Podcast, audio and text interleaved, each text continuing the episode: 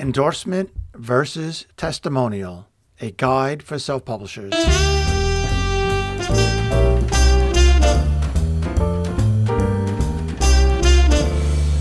Hello and welcome to the Business of Self-Publishing podcast, episode number 10.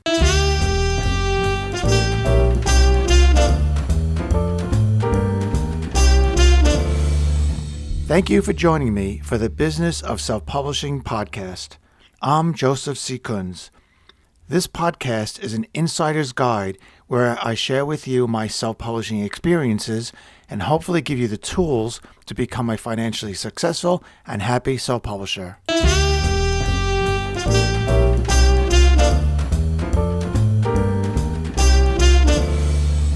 Endorsement versus Testimonial, a guide for self-publishers.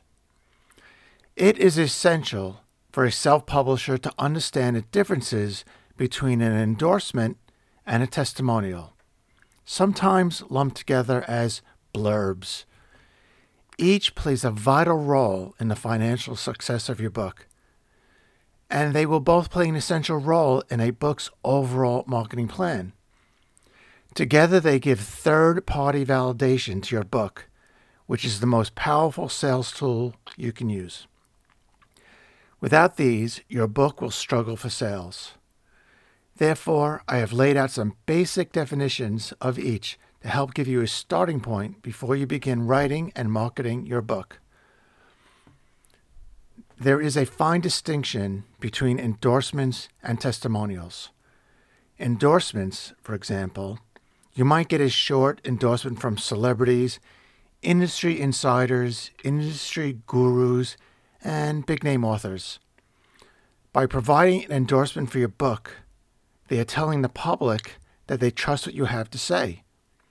They generally talk about the book alone and not necessarily about you, the author. They also do not generally discuss how your book helped them with a problem or how it helped improve their life.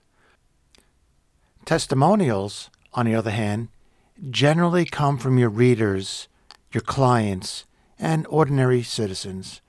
At first glance, these might seem less desirable than a celebrity endorsement, but thinking this way would be a mistake because they are still essential to your book's overall marketing plan and success. A great testimonial will give some in-depth information about how your book helped the reader improve their life in some dramatic way. The reader is testifying about how your book helped them solve their problem. The greatest power of using endorsements and testimonials comes when you use them together. Every book buyer likes to see an endorsement from a big-name celebrity or industry guru, but every consumer knows that these celebrities have some personal interest in getting their own name in print. This is why testimonials from regular people also carries weight with the book buyer.